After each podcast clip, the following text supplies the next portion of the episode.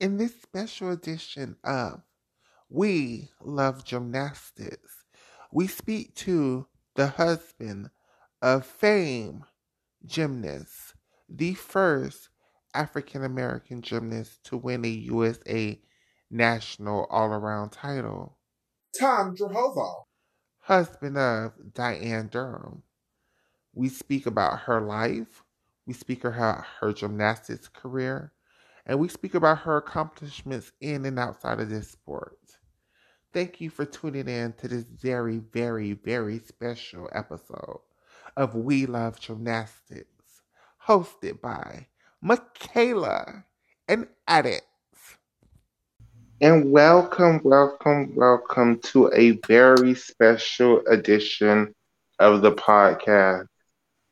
Um, this is an episode that I personally, Makayla, has been working on since the beginning of this year. This has been a personal issue of mine. Everybody should have at least one issue that they, one cause that they really, really, really, really, really care for, they stand for, and that they win it for. And, you know, for whatever reason, the Lord has made this my issue this year.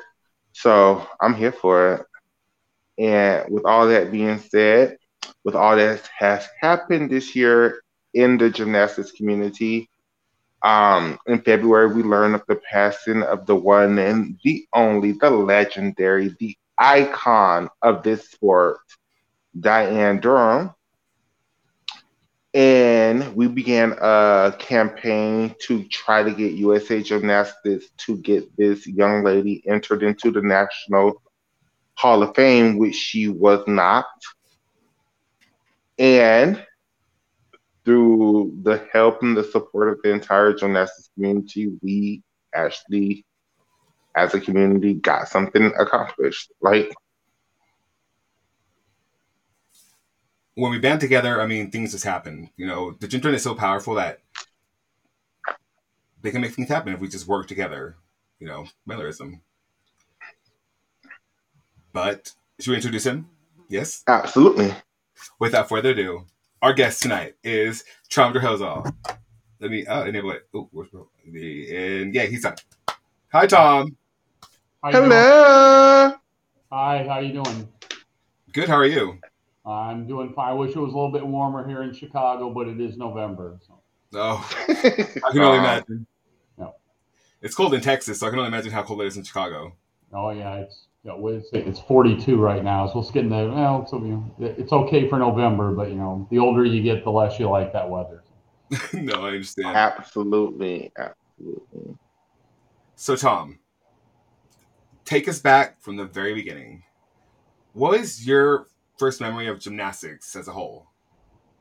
As a whole, I mean, I remember I was probably like a lot of people. I remember watching the Olympics as a kid, you know, and um, probably like Nadia Comaneci, Olga Korbut. That that was like when I first remembered really watching gymnastics, and it was not something you know like you know it would be probably every four years I would watch gymnastics when the Olympics would come on. So that was that was my initial contact with the sport. Okay. So then, what was your first memory of Dianne's gymnastics? Well, my first memory of Dianne's gymnastics was after I met her, actually. Oh, really? Um, yeah, I did not know about Dianne's gymnastics um, background until we dated for a while. I knew she was coaching. Um, mm-hmm. The best part of it was um, so this was, you know, pre cell phones, pre laptops, all these things. So Dianne and I started dating for a little while, and she had told me when we were out that weekend, she goes, Well, this next weekend, I'm not going to be able to see you because I have to be in a gymnastics show. And I kind of looked at her, like, it must have like, and she goes, Well, she goes, Do you know who Bart Conner is? And I told her, Of course. I said, You know, because I went to school in Oklahoma for two years. Okay. I knew who Bart Conner, and that was like 1979 to 1981. Well, Bart Conner was, you know, that was when he was near his at the height of his career during that time period.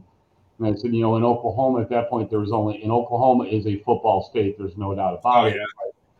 Um, Bart yeah. Conner was as big as Billy Sims at that point. you know, and so and I told her, I said, of course I know who Bart Conner is. And then she said, well, it's his show I'm going to be in. And I must have kind of had like some kind of blank look on my face. And then she told me, well, do you know who Bela Karolyi and Mary Lou Retton are? And it's a, well, of course. And she goes, well, Bela was my coach and Mary Lou was my teammate.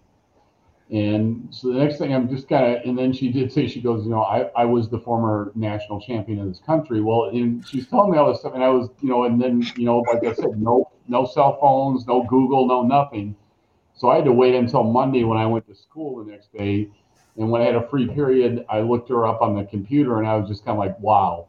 And oh, wow. And to Dianne, that was like, she said, you know, at that point, she would tell me later on, she goes, that gave you huge, huge points with me because you like me for me, not because of who I was. I was Dianne Durham, not Dianne Durham, the gymnast. So. Oh, that's so sweet. So, how did you guys meet? Like, if you didn't well, know anything about it, was yeah.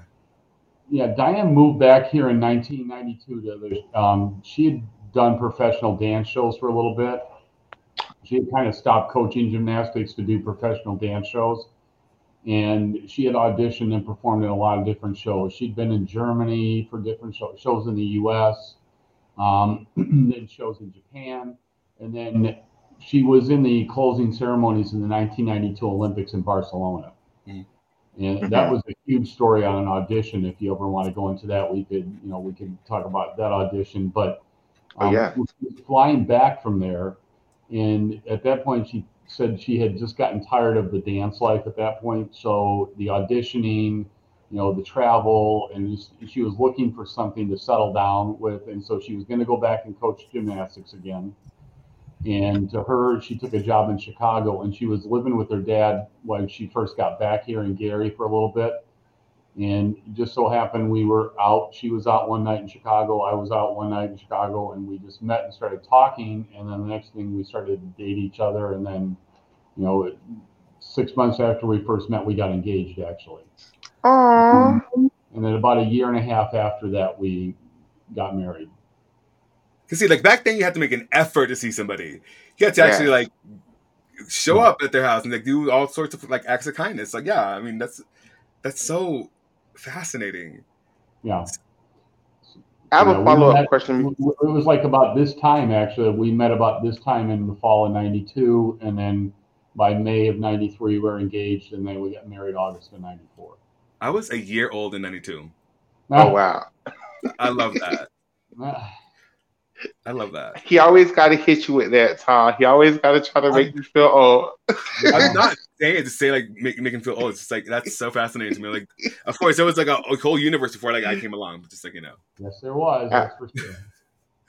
Go ahead. So when you so when you found out that she was a gymnast, what was that like? Because at that time there was this um ideal of what a gymnast was supposed to be like really young, really naive. So was she like that level? Like was she still like a little bit juvenile to the sport? Was she still like a young, bubbly little girl at the time, or the time that you meet that you met her was she already into her grown woman phase in her life? Well, she was 24 years old already when I met her. So okay. she was she was coaching obviously at the point, and then she was still doing professional shows. Um, she was she did professional shows primarily with Bart Conner and Paul Ziert all the way up until around 2001 or two is when she finally stopped doing uh, professional shows. So it was like she went on tour in '96 after the Olympics with uh, mm-hmm. Bart and Bart and Nadia, and and then she did some of the uh, the Sudafed ice skating and gymnastic shows and then a lot of one-off type shows like you know there was um, superstars of gymnastics i mean a bunch mm-hmm. of that she had done. So she performed in a lot of different shows. And so by that point obviously she was you know settled down. She was you know had a job regularly. As a full-time job. So primarily for her the shows were kind of a weekend thing unless it was a big olympic tour.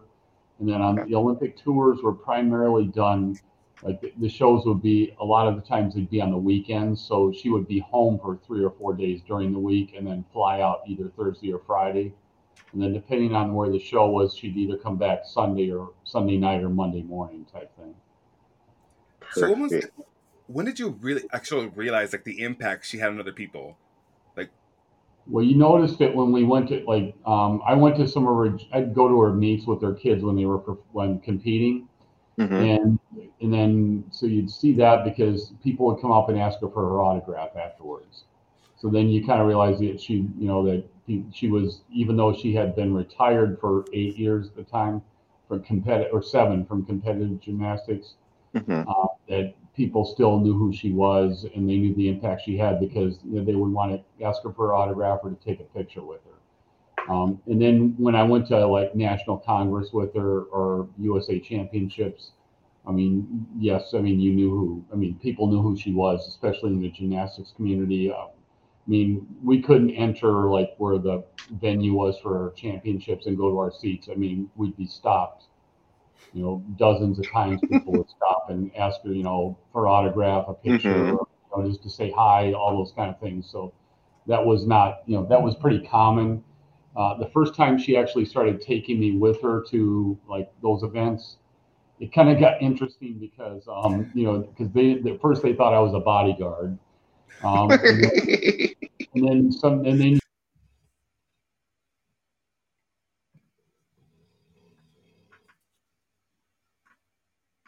Tom, did you freeze? What happened? I think he froze. I think he froze. Oh, oh there he is. There he is. We're back. There he is. Okay, yeah. you're back. You're back. You're back. yeah, I thought, you know, initially they thought it was like her bodyguard, um, or you know, the first time I went to Bela's gym, Dianne, they thought I was her bodyguard. So the kids in the corner were like, "That's her bodyguard over there." And I was like, "Oh, geez." um, or then when I when we go to like the JL meets around here, people thought I was like, you know, they, they like, oh, Dianne Durham must have brought in some European bar coach because I'm six foot three. but I coach basketball, big gymnastics. Uh, that would definitely no. That's a very complicated, uh, difficult sport to coach or and participate. yes. Now, was it intimidating? So, oh, my bad. No, that was my next question. That was it, like was like for a guy, right? So I'm assuming like you going into these situations, you're gonna like, okay, I'm just going to watch my girlfriend do this gymnastics thing. Like, I'm pretty sure you didn't think it was she was like this big celebrity in our culture as she is. Like, what was that like for you when you not just her impact, but her truly her fame, how, how much she was beloved in our community? What was that like for you?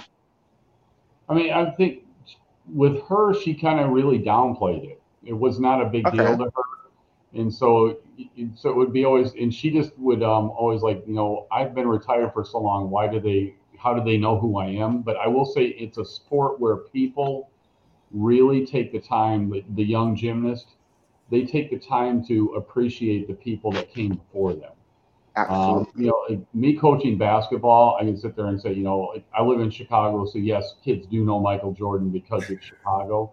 but you know, we'd even say like, you know, Kareem Abdul-Jabbar. People don't know who, you know, they don't know who he is in the younger generation. Most of them don't. You know, and and then Dianne, the other thing I would always tell her is like she, you know, this was like we were in Indianapolis. Oh, this is probably like seven or eight years ago and people were asking for her autograph and she couldn't understand why they were doing that. And I tell her, it's a dynasty, but you, you have to realize because it's their parents were off on the side. And I'd say those parents are the ones that are telling those kids who you are because that's who you, they remember watching you when mm-hmm. you were a kid. So, and then she did, she's like, you know what? That does make perfect sense. That that's why, that's why people are still, but it's also the back history of young gymnasts really know, you know, people from, you know, that competing before they were even alive, which is that's a that's a credit to the sport that they know the people that laid the foundation for Simone Biles, for example. That's so that's so true, and it's it's. I, I like that a lot because like these kids really do too. take the time out of their day to learn the history, learn about like you know why they're called the Refolva, why it's called you know this and a, a third, like, mm-hmm. and that's just it is. Now that you've said that, I, I'm starting to think back. I'm like, yeah, it's like we really do like appreciate the history. Yeah. But outside of gymnastics, what was your first memory of Dianne? My first memory was like, well, we started like when we met. It was just you know, I, she for me the biggest thing was she always found something positive out of even the worst situation, which you know that helped get her through the situation that happened in 1984 for sure. Um, and then also it was just like she loved life in general, and she was somebody you know everybody always talked about her laugh. They said you know she had the the most recognizable laugh around. So but it was you know like she she always found something positive in something so that's my me- biggest memory of her. And then also you know her love of life. Those were things that really you know attracted me and, and i you know she really appealed to me about her too as an individual. That's so so let's go back in history. Let's go back in time. Let's go back to i know like you weren't there but from what anything that you may know, any insight that you have, let's go back to her her first competitive, like her first successful elite competitive season, which was 1983, when she finally was able to accomplish the goal of winning the national championship. And how that was such a huge, huge thing at the time, her being the first African American gymnast to win that title mm-hmm. her being the the it girl of the moment, her being the leader of the nation of USA Gymnastics in 1983. Let's what what insights can you give us from that time in her life? Well, actually, you know, if you look at Dianne, you know, her, she started gymnastics when she was three years old. Okay. And the first gym she started at was Wanda's in Gary, Indiana. And then Wanda moved to Merrillville. I mean, so I know we're going way back, but this kind of leads the foundation up to what you're asking. Yes. Um, you know, and then Dianne was competing with Wanda, and she was progressing and doing very well. Um, her sister was in gymnastics with her, and then her sister, you know, it's like when her sister told me, she goes, she liked gymnastics. Dianne loved gymnastics, and so her sister also kind of outgrew gymnastics because she she was taller than Dianne. She's like I think five mm-hmm. seven, five eight. Um, so gymnastics, you know, she got up to a, a you know, I, it was classes instead of levels back then. Um, but Dianne's coach Wanda told her that she went to Dianne's parents and said, you know, your daughter has Olympic potential, but I can't coach that. So if hmm. you want to reach her potential, she needs to go to somebody else's gym. And so Dianne and her parents talked, and then that's when she went and trained with Bill Sands. And, you know, that's where you have to go back to Dianne always said Wanda and Gary, then later Merrillville, gave her all the basics, and taught her all her basic skills and gave her her background. So she always gave Wanda the big, you know, Bela perfected it, obviously, but, mm-hmm. you know, she always said it was Wanda was the one who gave her the love of the sport and then, you know, fed that love of her sport and then got her to the point where she had the courage as a coach to say, I can't coach this kind of talent. You need to go somewhere else if you want yeah. to be the, the, the, gymnast you want to be. So she went to Bill Sands. Um, she was trying to become an elite, and she actually had a non-gymnastics injury. She um, broke her hand, um, you know, at school, and so mm. she ended up not being able to go to nationals that year. So okay. what ends up happening is Dianne, she has a mind of her own. She always did, but um, she felt it wasn't fair that Bill Sands wouldn't let her go elite the next year his rules were you had to compete at the like will be level 10 today. You would have had to compete okay. at that level of nationals to be able to go elite. And she's like well you know i was going to but i couldn't because i was hurt. And he was like well that's my rules. So she quit. Mm. wow. she temporarily she quit the sport for a few months. Um, and her mom ended up a few months later. There was i think it was a kurt thomas show was in the chicago area and her mom took Dianne to go watch it. And there was a man by the name of Tony Ladner approached Dianne. And Tony Ladner came up and told her, he said, You know, you are such a great gymnast. You know, I really, it's a shame you're no longer doing the sport. If you were to come back, I would coach you and you could win a national championship. Mm. And Dianne decided to go work, uh, train out at Tumbling On Gymnastics. Um, and Tony Ladner was her coach and she won the junior all around championship in 1981. Okay. Then, then, in 1982, after that, you know, after the junior national championship, Then um, parents made a decision to send for her to go to train with Bela in Texas. And so she did that. And then she won the 82 junior all around championship with Bela in uh, mm-hmm. Houston. Then we, she became a senior in 83. So that's kind of what the background that got her to that level. Um, Dianne, as far as winning that meet, to her, she said, you know, she was her goal was to be the best in this country, and the you know, and be in the Olympics was her goal. Mm-hmm. So people came up and told her the significance of what she did in 1983 by being the first black gymnast to win an all-around championship. That didn't really. She was kind of like, I didn't understand why they were saying that was such a big deal because my goal was to be the best. But then okay. when people explained to her, you know, well, you were the best, but you were also the first black athlete to do that. She said, then that's where it kind of like hit her, like, wow, you know, so I've really done something, you know, mm. not by only being the best in this country, but I'm also the first black woman to have done that as well. So it kind of just went with her. That wasn't why she started out. She she loved the sport and she wanted to be the best she could be, which would be you know, national champion in this country, but also an Olympic caliber athlete too. That's insane. I mean, and it's it's so incredible to be the first to do anything. And so for her, like yeah. to have been the first African American woman to do that, that just I mean, if we're not even like think about it that way, like that shows so much about her character and like in her just humility and that that wow. And that so, 83 championship, the other it was held in Chicago over at uh, University of Illinois Chicago. So for her, it was kind of a homecoming meet because she'd been training in Texas for a couple years, mm-hmm. and so and she told me like Bela even let her stay at her parents' house, which you know for Bela that was uh, it's a lot. A lot. Um, you know, the other thing too was that floor routine for that. Um, Bela actually, you know, he always had Geza Pozsar do his routines for him. Mm-hmm. And Dianne was, um, she preferred, she asked Bela if Wanda could do the routine um, her original coach. So, and Bela actually agreed. He flew Wanda down to Texas to do Dianne's flow routine for that, and that's mm. That's the routine she used to win 83 championships, um, wow. 83 pre-Olympic games that she used that meet all the way through, you know, to Olympic trials. That was her flow routine from her original coach. And but her church in Gary for that meet in Chicago actually sent I think it was two or three busloads of people to the meet. And if you watch it on YouTube, yes, yes, the meet, you see the the whole crowd go up and everybody have the signs. We love Dianne. Yeah. Yep. Yeah. So okay, eighty four. Walk us through what. Wait, happened. wait, wait! Before we get to eighty four, we still. Uh, oh yeah, oh yes. Before we get to eighty four, yes. So she wins national championships, right? Yeah. She goes to world trial. What happened to keep her off of the 1983 World Championship team because that's an important part to why she was left off then again in 1984. Yeah, um, her and Mary Lou both were injured in okay. 83.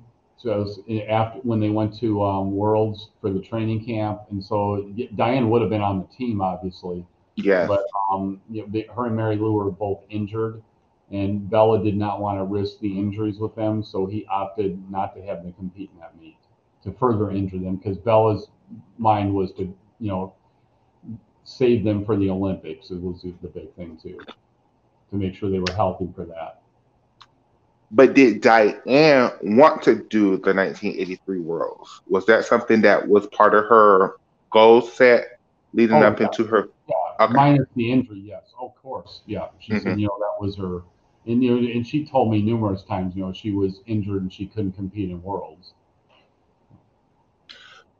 So there's okay, there's gym lore, gym lore, right? That Dianne wasn't as hurt as Bela made it seem.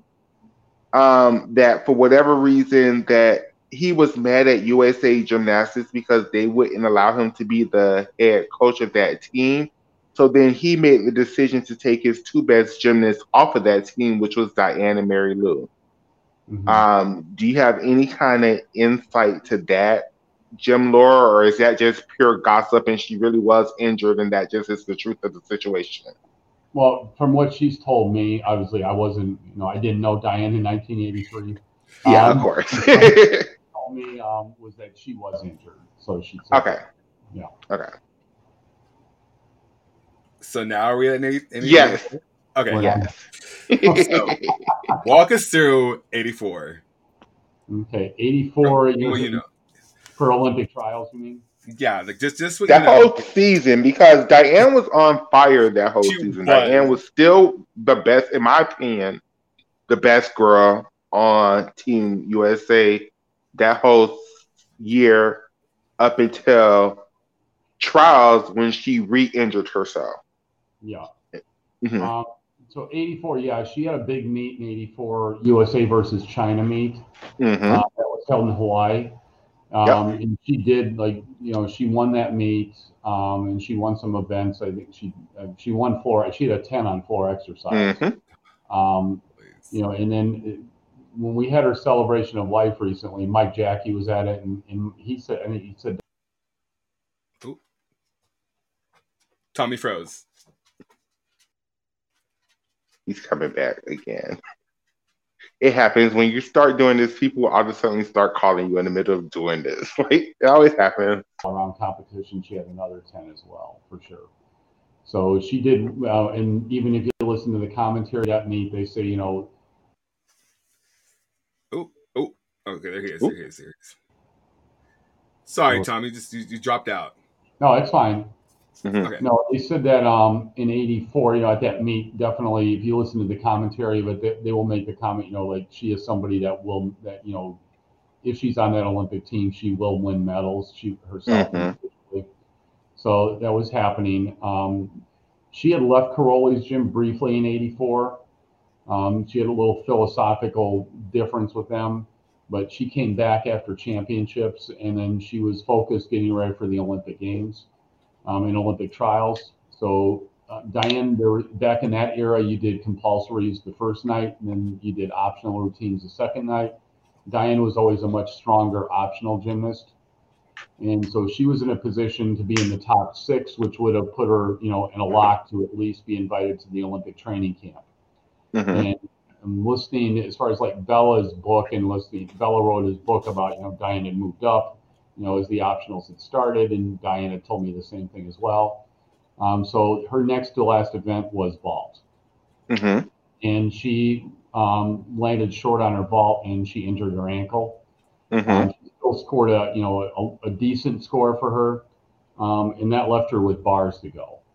Um, now, she, the story that Dianne has told me many times is that she was being told by numerous people on the floor, "Don't risk further injury.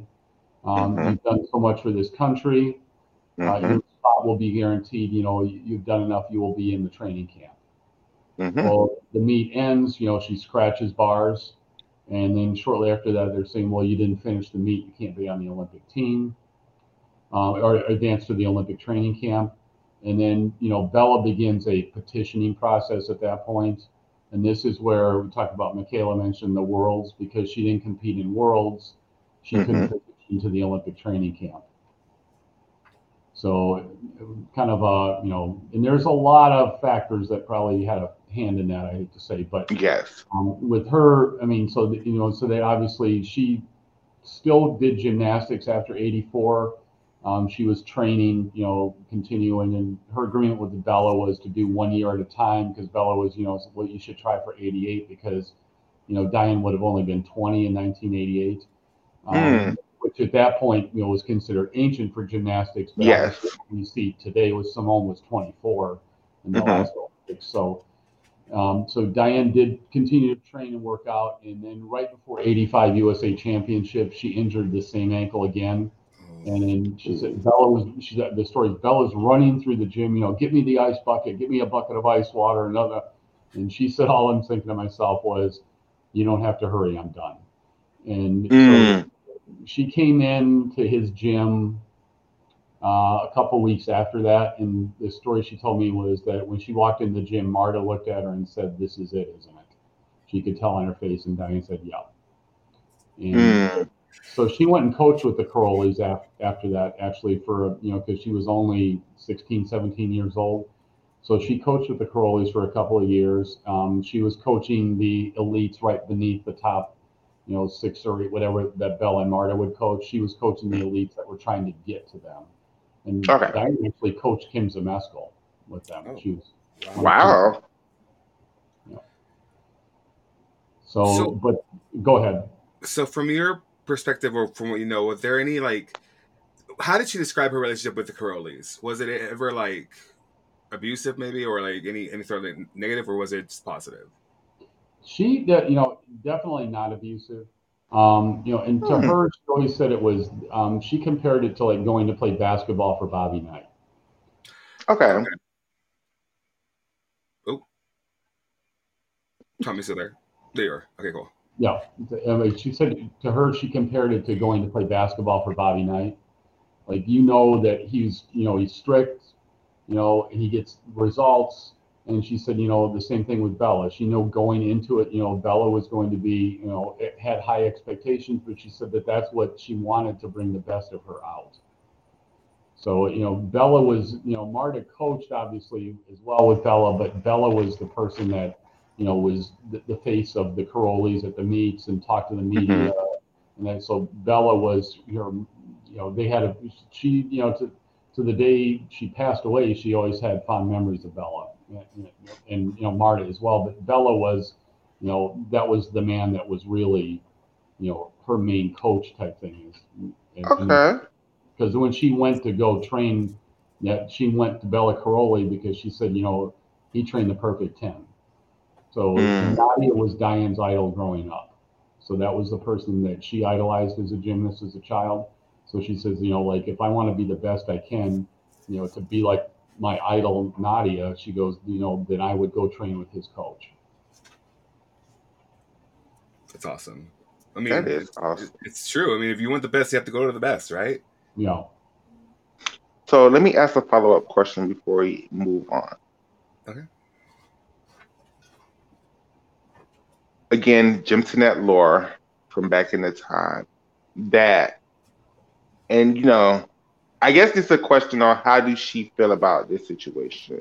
There again, Gymtonet lore, Gymtonet rumors is that USA Gymnastics purposely told them not to allow her to do bars, to leave her off the team purposely, because at the time they didn't want a young black girl to be the face of USA Gymnastics. They didn't want a young black girl to be on the Wheaties spots. They didn't want, you know, the image of a young black girl being that superstar on the team. And they felt like if Dianne was on the team and if she was strong, there was no way that Mary Lou or Julianne could beat her. So, did Dianne ever felt that side of the sport? Yeah. Now, she's always felt there was a couple of things going that played a factor in that. And the, the one thing, like ESPN did a story on Dianne um, on their website in 2020, the summer of 2020. Mhm. And you know, through their research, you know, they found like if she had just gone on bars, uh, she by not competing that one event to get that, she was only 0.24 points away from being in the top six. Like, she told me like if somebody had just told me I needed to go get up there and do a bar, she because I could I have done remember that interview. release moves, you know, and and just you know not done a real dismount. She goes definitely, obviously, I would have scored more than a point zero point two four. hmm So she said, you know, to her, the, she, they, she said, all they had to tell me was you need that's all you need to do. I would have done it. And you know, the one thing that we found through the, somebody gave us a gift um, years ago. It was a record album called "Official Music of the 1984 Olympics." and it's got the Olympic logo on the on the front of it. It's a big LP, the old you know wax. Wait, see they not not the cassettes and eight tracks that you grew up with, but um, but um, but as far as the different things with that in the album, when you open it up, it had you know the Los Angeles Coliseum. Well, when you turn to the back of the album, it's Dianne's on the back of that album. She's the back of Oh, the leotard in you know one of the things like paul ziert told me who's you know a god a godfather of the gymnastics world um, Mhm. paul ziert told me he goes well obviously he goes that goes to show they were expecting her to be on the olympic to be on the team team, yeah. because, because Yeah. you know that record went to they, they printed that record way before Oh yeah. the olympics so he said he goes so their play, expectation was she was going to be on that team because he goes why else would they put her on the back of that album Mm-hmm. But you know, as things went on with her, I mean, she Ooh. you had mentioned she wondered, you know, she did, she had said at times, you know, maybe the world wasn't ready for a black girl to be from Gary, Indiana, to be on the Wheaties box. She she has told me that before. Mhm. Um, she also felt that there was a little backlash against Karolyi's, uh, against Bela. Yeah. Yeah. Because you know Don Peters, you know, who has a very tainted history with the sport, to be honest. Yeah. You know, um, Don Peters was the Olympic coach in '84. Mm-hmm. You know, if Dianne was on that Olympic team, Bela would have had half the Olympic gymnasts on that team. He'd have had he would have had That's true.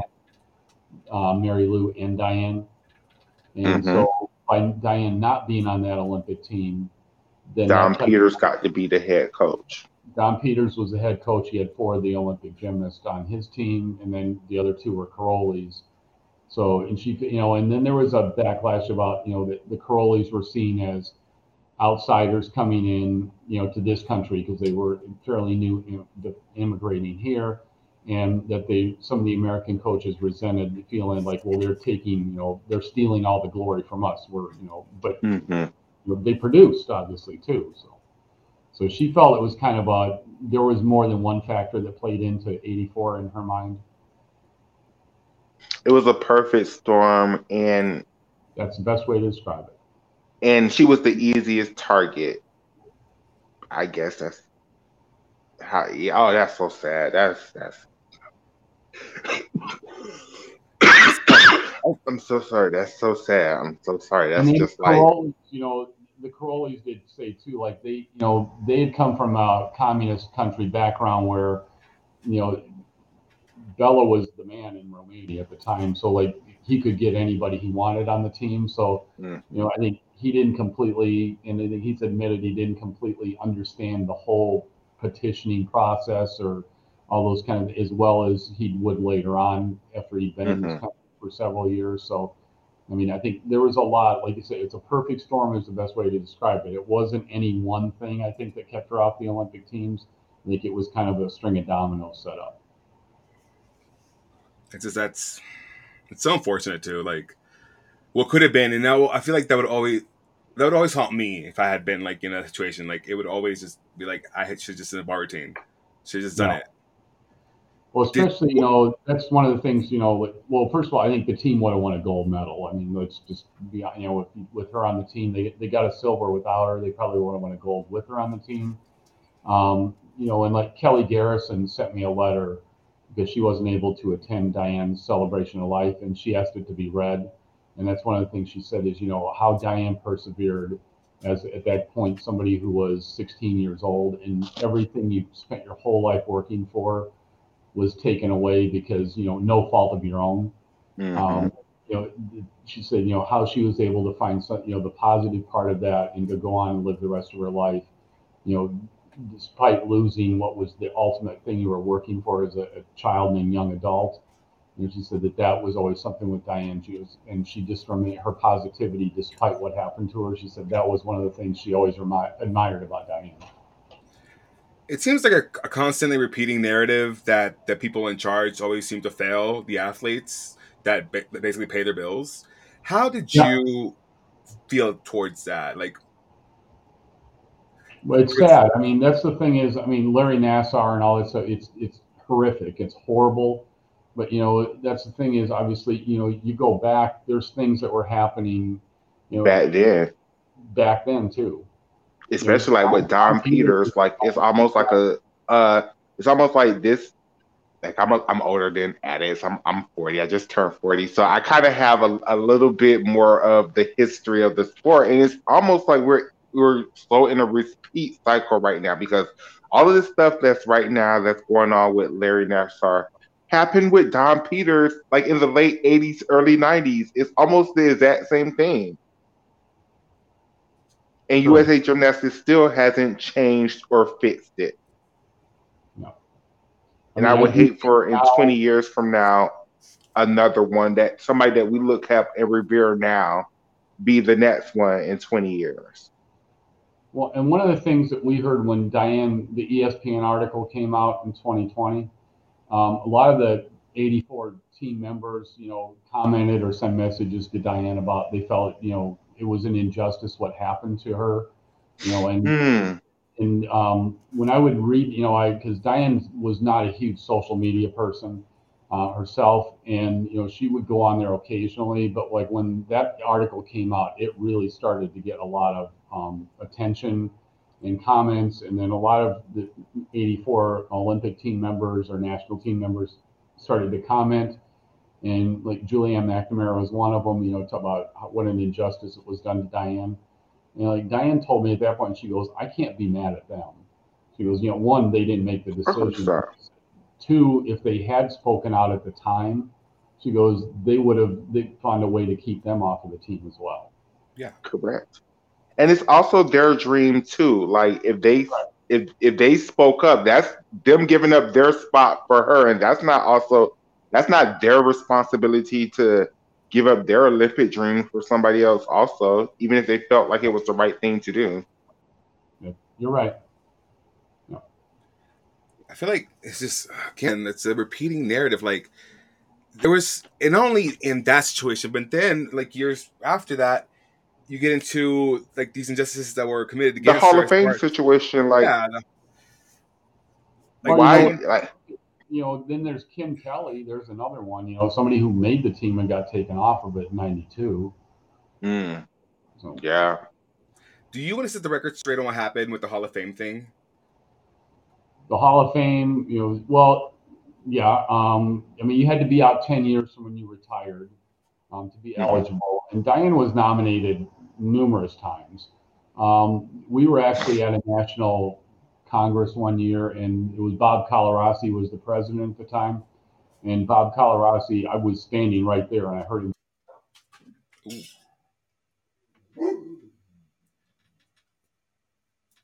Tommy there. he's gonna come back.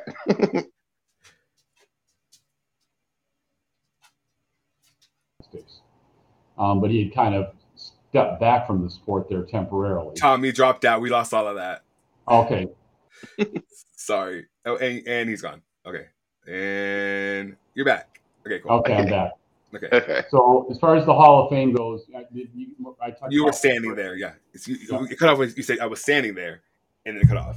Yeah, we Yes. were at a national congress, and Bob Colarossi was the president at the time, and I was standing right there with Dianne, and he told her, he goes, "You're going in the Hall of Fame next year." And so Dianne, you know, went home from that and told her dad, because her dad wasn't, you know, Dianne wasn't doing gymnastics anymore, he wasn't going to go to meets or anything or events. And she had told him, you know, Dad, you know, you, she said, Daddy is what she called him. She said, you know, you're going to have to come next year to national championships because I'm going to be put in the Hall of Fame. And so he had said, you know, yep, you know, okay, I will do that. Um, and then the Hall of Fame selection came out the next year, and she wasn't picked. And we don't Oh. Why, you know, and so that continued. You know, and once you're nominated, you're always considered, and people would still nominate her anyway every year. So it just, and she just never got in. And then the only thing that had the feedback that had gotten back to us was that some of the selection committee members at the in different you know different times always felt well you know she was never in the olympics or on a world championship team so you know that's what that was the reason not to put her in the hall of fame Oh, that's um, that's because Oh. I I I can think of other gymnasts who are in the Hall of Fame that were never on an Olympic or a world team, but they made the Hall of Fame because they were the first to do something. right well and then you know prior to her not prior to her election to the hall of fame she was only one of three from the, the modern era they call it um, Oh my god. yeah It's a lie.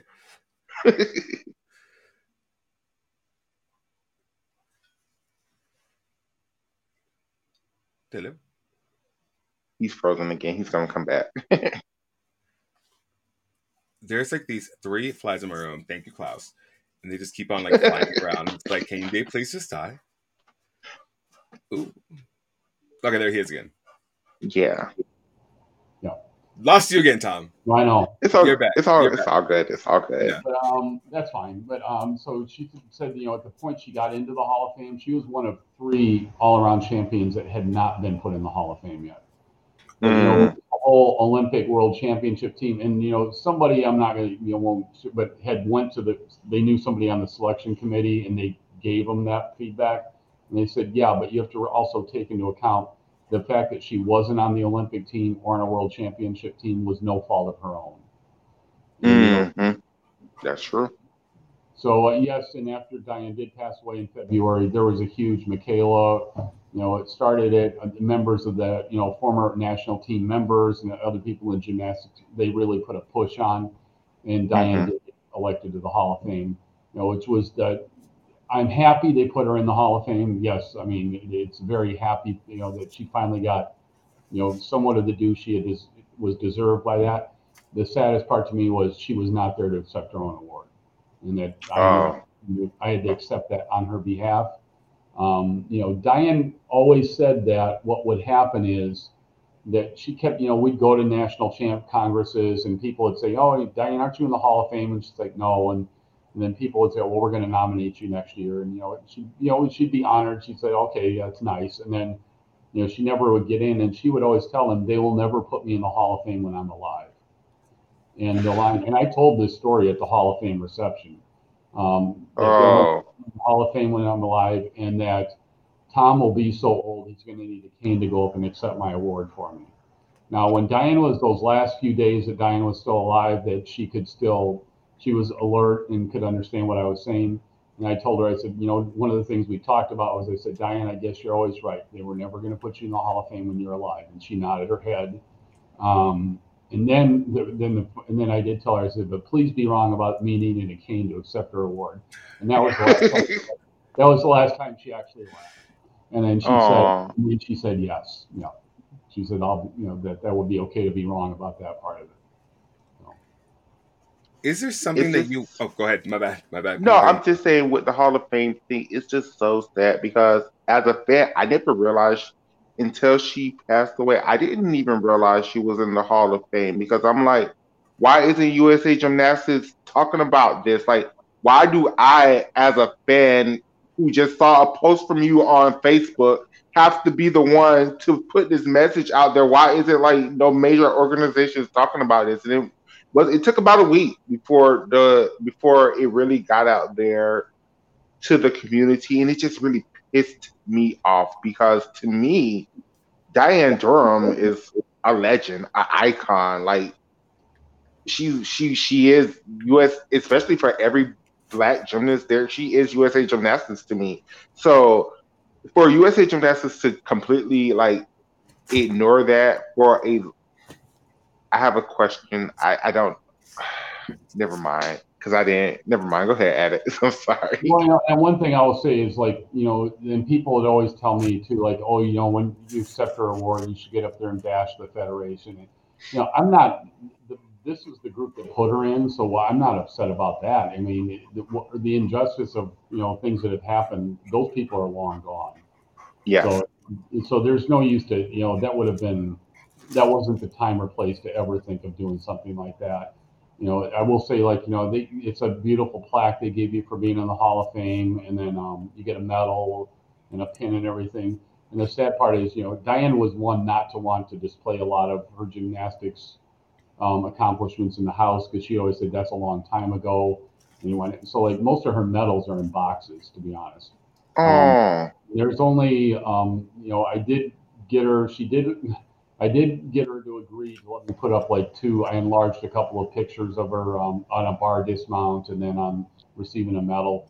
Um, I did put them up in our house. That and then the other only award she has is from when she went to South Africa, and she always mm. felt that was the one. She said besides USA Championships, that was the one thing that really hit the hardest to her was winning um, the Sanlam Cup in South Africa. And that was her first international um, oh my God, he was. So with her, so and then so the plaque is kind of like you know, and I'm just kind of sitting there like I got this Hall of Fame plaque. I've not put it up in the house yet myself because it's kind of like it's an empty feeling right now. Yeah. So, oh. But the Sanlam Cup, that would be, you know, that was her first international competition. They sent her to South Africa um, during apartheid, and her parents were back and forth about should she go to that meet or not. Her dad was really reluctant to because he was worried about the political climate over there. And then her mom convinced him that she should go because he said, you know, if we don't let her go to this meet, they may never send her to another international meet again. That's true. So they did. Um, and her mom sewed a pocket on the inside of her warm up jacket and told her, you know, Dianne, anytime that you leave, put your passport in here and do not leave it, you know, wear that jacket at all times. Mm-hmm. And so she did. They went to South Africa. Um, and when they got back from uh, to the meet, they first, you know, the team got there. Obviously, it's a long flight, and she went two other times to compete in South Africa as well. Um, and when they competed over there, um, it was they went to a movie one night. Well, the man leading, I cannot remember who led that delegation, um, which coach it was, but they went to a movie with the whole team. Well, the team goes into the movie and they're all sitting there, Dianne's eating popcorn or whatever, you know, watching a movie. And the next thing you know, people are throwing popcorn at her and candy and other things. And everybody's like, what's going on here? Segregated movie theater. And, Uh, and they didn't put it together. And so at that point, then the, the whole U.S. team, you know, and Dianne said, you know, the whole team got up with me and left. You know, so they did. So they got up and walked out. Um, and then she went to the meet. Um, and she stayed, and she said she stayed at um, they, at a, somebody's home in South Africa. And she said, to me, she said, you know, yes, politically apartheid was horrible, but she said, from a a country of beauty, as far as you know, the physical beauty of the country, she said it was the most beautiful country she ever went to. And Mm. she said that um, she won the meet, and she went remembers the meet vividly. Was it was segregated seating, um, black audience on one side, white audience on the other side. And when they announced she won the meet, the black audience stood up and cheered, and the white audience initially didn't do anything. And then they did stand up and they did applaud and they cheered. Um, and then she said to her, that was like one of the biggest things. She goes, like, for that, just that little bit of time, it was like the hate. you froze again. Oh no. Oh no. He's I know gonna he was come about to say back. something really good too. Who's was about to say something really poignant. I know. I know. Oh. I was, I was just like, and then, oh no. Oh, come on, Tom. Come on, Tom. Come on, Tom. Bring it back. Bring it back. Come back. Yeah, about 10 more minutes with him, you guys. Thank you, everybody, for tuning in. Thank you for everybody on the YouTube, the Twitch, the Facebook. Thank you for everybody for tuning in. Please like, share, and comment. Please um, get this get this story out there. She is American history, and it needs to be told. Okay, so Tom, you said you dropped out when we said uh, that she was scared, right? No, well, going was she won the meet. Did you? Okay, get that yes. part? Yes, yes, yes. And she said that the black audience stood up and cheered, and the white audience initially didn't. And then they stood up and cheered and applauded her as the winner as well.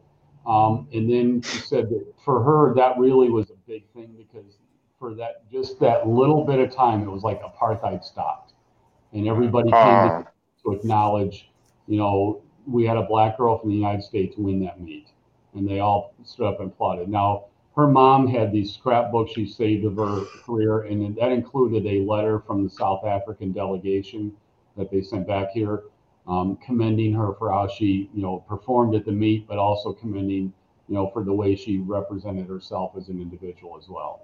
So she always that big meet, and she did go back a couple other times to compete in South Africa as well, and she always said that that, you know, to her that was kind of a thing. And I remember Kelly Garrison always said at the time, you know, they couldn't believe like why are they sending Dianne as a black gymnast to South Africa?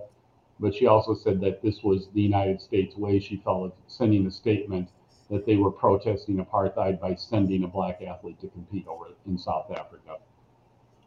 That makes sense. That's a, That makes that's a beautiful story. And then she won the meet to top it off. So how do you want her to be remembered? I mean, we talk about like her legacy and all that, but like you, you having known her more than anybody, really. Like, how would you want her to be remembered? Well, I think gymnastically, I think she should be remembered, you know, as a pioneer and a trailblazer for black and brown gymnasts. definitely. Mm-hmm. I mean, and I, you know, when Simone did her tour here, um, the Gold Tour, and they do a tribute to um, legends of the sport, it ended with Dianne. Yep. So, and that was powerful because um, they did invite me. I was invited to the Chicago um, stop of the tour, and, and, that was really impressive that they all thought that.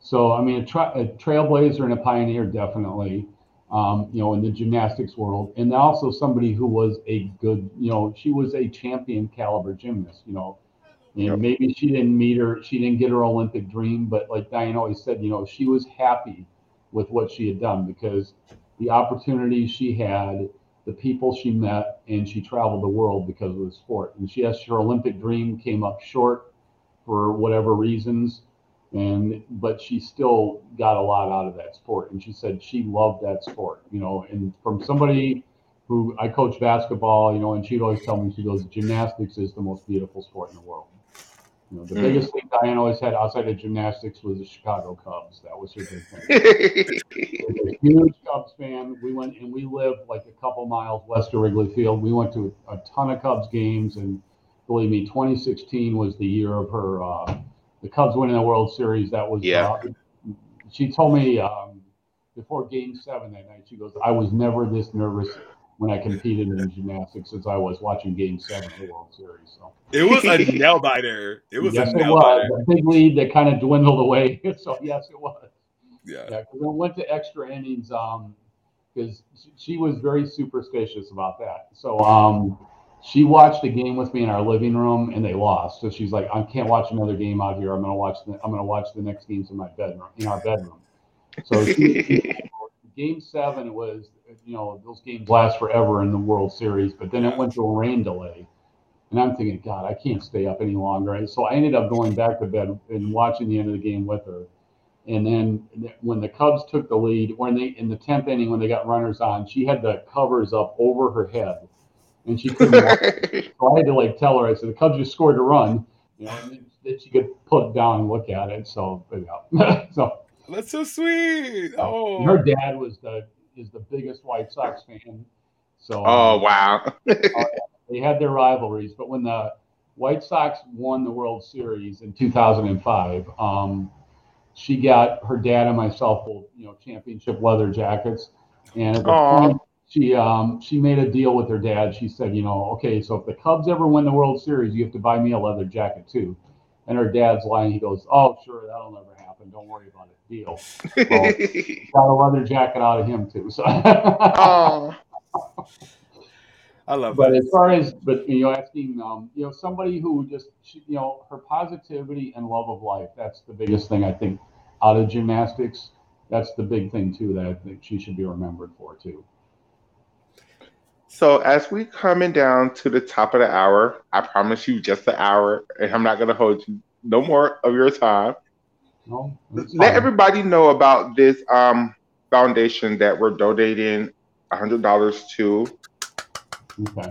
Yeah. And let everybody know um, what it's for and the goal of this scholarship.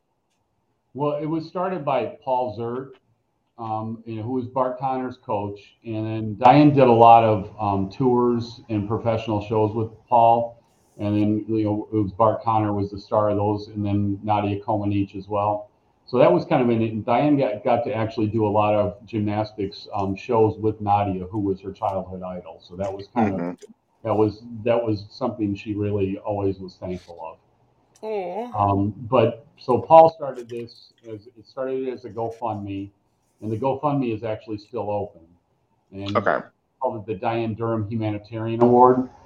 And you know, initially he put it out there as a goal of raising ten thousand dollars, and then it would be to, you know, recognize somebody in the gymnastics world. It could be a current or former gymnast um, who has overcome, you know, adversity, whether it be through or injuries, um, psychological injuries, wellness, mm. emotional, or physical injuries. So, and the goal is to, you know, to have an annual award for the Dianne Durham Award to recognize somebody like that. Oh, wow. Uh, I know like oh, Kathy, Johnson, Kathy Johnson and a lot of the 84 Olympic team, they want, they want USA Gymnastics to have a Dianne Durham Award as well for somebody who's like a pioneer in the sport. They feel that she's worthy of that too. I don't know where that's you know. Hopefully something will happen. I, I don't. I'm not. I don't know anything else that they want to do this. Um, but I know that for the one that Paul Ziert started, the goal is he set for ten thousand. He hit ten thousand pretty quick. Yeah. And then he put it at thirty thousand, thinking we'll never hit thirty thousand, and it's now over thirty-five thousand. And so he's gonna he's moving the money into. They're gonna be setting up a non-for-profit for this, um, so the money will all get put into that. Um, and then, of course, then that'll open it up for more corporate um, opportunities to help back it as well. So the plan, the hope is right now um, that we would name the first winner and present it to them. That we're hoping to do it at the NCAA champion women's championships in um, the Dallas area in April. Okay. I'll be there. I'll be there. Yay. Okay. No, but like, we do want to donate hundred dollars, you know, to y'all because this is. I mean, Makayla loves Dianne, and I love. Oh my Makayla, god, I do. Like, love I, for Dianne. So it's the least we can do. You can put it with the rest. It's not thirty-five thousand dollars. Every penny helps, whether it's a five dollar contribution, uh, you know, a thousand. It doesn't matter. Every dollar counts towards. You know, and Paul told me at one point when we got to thirty, he says, "You know what? I think at the end of the day, we're going to hit fifty out of this too." And I think he's right easily. Okay, well, let me do that right now. So. So Paul, is he that guy? Okay, I know. I'm, I'm sorry. You keep saying, and, and, it just hit me. Is he that guy who was like the gymnastic, for lack of a better word, clown? Like he would do like the oh, yeah. and like that was him. Paul. oh, oh. Yeah, okay, okay. Bart Conner's former coach. He owns International Gymnast Magazine, and you know. The, oh, okay, okay, okay, okay. You know, my dumbass was like, "Yes, that's him. That's totally him." okay. Well, we yeah, there was one other story I'd like to share with you. Yes, please. Please go ahead. Please, please, please. Um, you know, when Dianne auditioned for the '92 um, Summer Olympics closing ceremony, she auditioned in Chicago, and they said they would only take one dancer from Chicago to go to Barcelona. And so she said she auditioned. She told me, now um, there was, she said, hundreds of people auditioning for this one spot. So she's told me at the time, she goes, I kept thinking, you know, I got to do something to make myself stand out. Otherwise, I won't get picked. And so she was doing her dance routine, and then um, she was wearing character shoes. And mm-hmm. so to her, she said, so there was a table in front where the people, the judges or whatever, you know, the people that were going to pick the dancer from Chicago were seated. And they were looking, you know, evaluating dancers. And so Dianne decided to take off and do a tumbling, a double double full over their table. Oh wow! Now at this point, she was 24 years old and she had not competed, you know, for seven years competitively. Um, but you know, obviously she was still in you know great athletic shape. Um, and she did the double over the table, stuck the landing, and she said the whole room just got silent. And, and there were still people that had to go. Um, and but everybody kind of knew who, what was going to be the end result, and it was she was picked as the dancer from Chicago to go to Barcelona. and fast forward a few years later, her and I are out to dinner one night in Chicago, and we're waiting to for our table for them to seat us. And Diana was wearing a Cirque du Soleil jacket because you know she loved to see the Cirque shows. Whenever we came, the, the shows would come through Chicago, we'd see them. Uh, we saw a couple of the shows in Vegas as well. And so we're sitting there, and some a woman comes up and approaches us and says to Dianne, she goes, "Are you in Cirque du Soleil?" And Dianne's like, "No." She goes, "I just got. I, we went to the show and I got the jacket." And she goes, "Well, are you a dancer?" And she goes, "Well, you know, I was a gymnast, but yes, I went. I did do some professional dance." And so they talked back and forth about what shows they'd been in. You know, and Dianne rattled off, you know, some of the shows she'd been in. And she said, and she says, and also the 1992 closing ceremonies of the Barcelona Olympics. Mm-hmm. The woman at that point, her eyes got wide open and her mouth practically hit the floor. And she said, she turns around and says, uh, You're her, aren't you?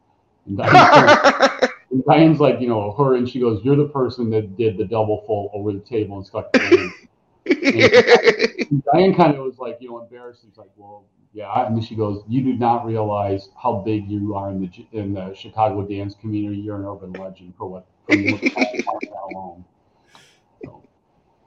so that's sweet. a nice story. That is a a beautiful, beautiful story. We have yeah. donated hundred dollars to the campaign. Thank you. Yay. Appreciate that. So, Appreciate yeah. that. Any final well, thoughts? Like anything you want to just I got a question before we, we hit the final thoughts. How did Dianne feel? Because you just said the 1992 Barcelona team, right?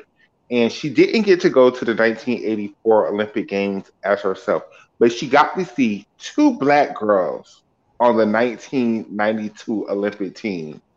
And for her, that's her legacy. Betty right. Okino, Dominique Dawes, the 1992 Olympic team, that's her legacy. How did that make her feel? Well, and actually, is her and Betty Okino um, developed a friendship because Betty Okino and Di- trained with Bela too.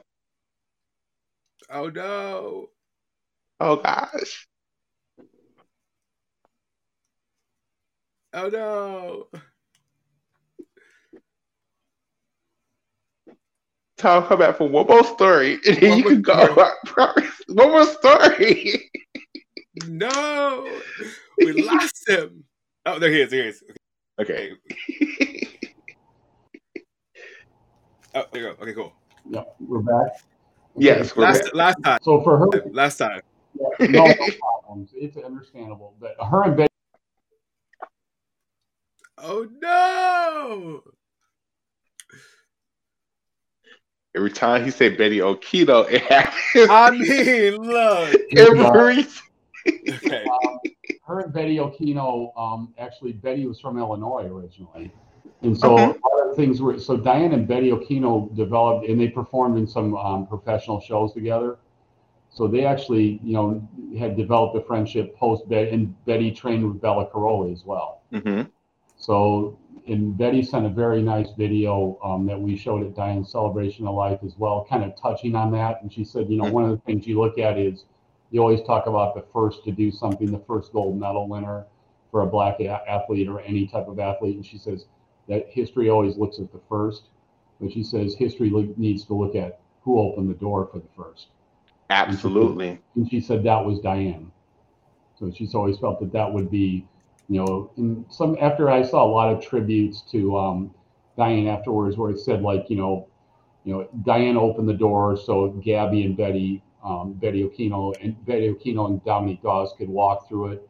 Mm-hmm. So that way, Simone, um, Gabby Douglas could run through it and Simone Biles mm. could fly through it. Absolutely. That's kind Absolutely. of a, and that really looks, if you sum it up, that's what she did. Abs- it is absolutely what she did.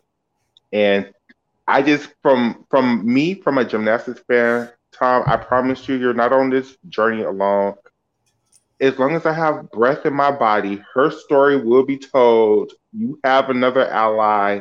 She will always be remembered. As long as I am alive, she will always be remembered in this sport. I appreciate that. And I know we are working on a book. Dianne was working on writing a book prior to her passing. And so we are getting that. Um, Don Emmons is the writer, and we're and he's working on. You know, he's interviewed a lot of people, and he now he's kind of putting it all together. And the hope is by next year we can kind of get that out and shop it out to publishers and get the thing out there for people to hear Dianne's story because she had done a lot of interviews with him prior to that. And, oh, okay. And, and, then we've done a lot of supplemental stuff with you know her peers at the time as well. So it's it's worked out great. I think it's going to be, you know, a lot of the people from that era of gymnastics have all been interviewed. So I think it's going to be huge when we can uh, get everything together. Makayla, that Thomas, I hope this makes you feel better. Like three people in our comment section said they just donated to the award also. Oh, so I, thank you. That is wonderful. That's I appreciate that. Oh, that is so wonderful. Any final thoughts before I bust out in tears? Any final no, thoughts? I'm already crying. I'm already crying. uh, no, thank you. I, I, I, thank you for having me, giving me the platform to come on here and talk about Dianne. I'm glad we can share some stories about her. I think that's important, and um, you know, I appreciate this. I, would love if you, anytime you ever want to talk a little about Dianne, I definitely would come back. Um, oh, okay. It, it's an, it's you know, I guess that's one of the things is you know that for me, it's in, you know, it's to honor her legacy for the rest of my life. Oh, I can't. No final thoughts because I'm just gonna cry. Oh.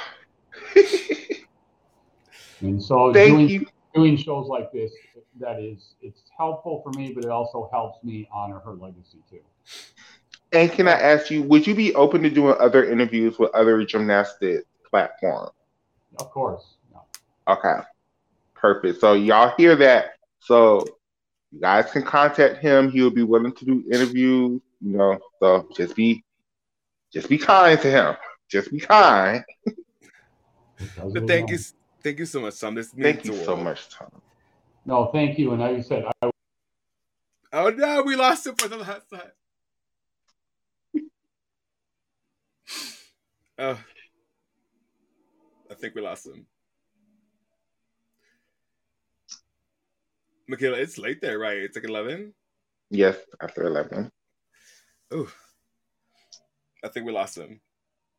I think we lost him too. But do you want to end the show here? Yeah. Um, y'all, thank you so much for tuning in. Uh, this was, I mean, I cried almost the entire time while I was covering my mouth and whatnot because I quiver, my lip quivers when I'm crying. So, yeah, no, uh, thank you so much. And thank you to you guys that, oh, there he is, there he is, there he is. Yay, he came back. Yay. No, thank, it's a wonderful interview, and I love it. You guys have done a remarkable job. You did a lot of research and things, and I'm so glad we were able to tell talk about Dianne tonight.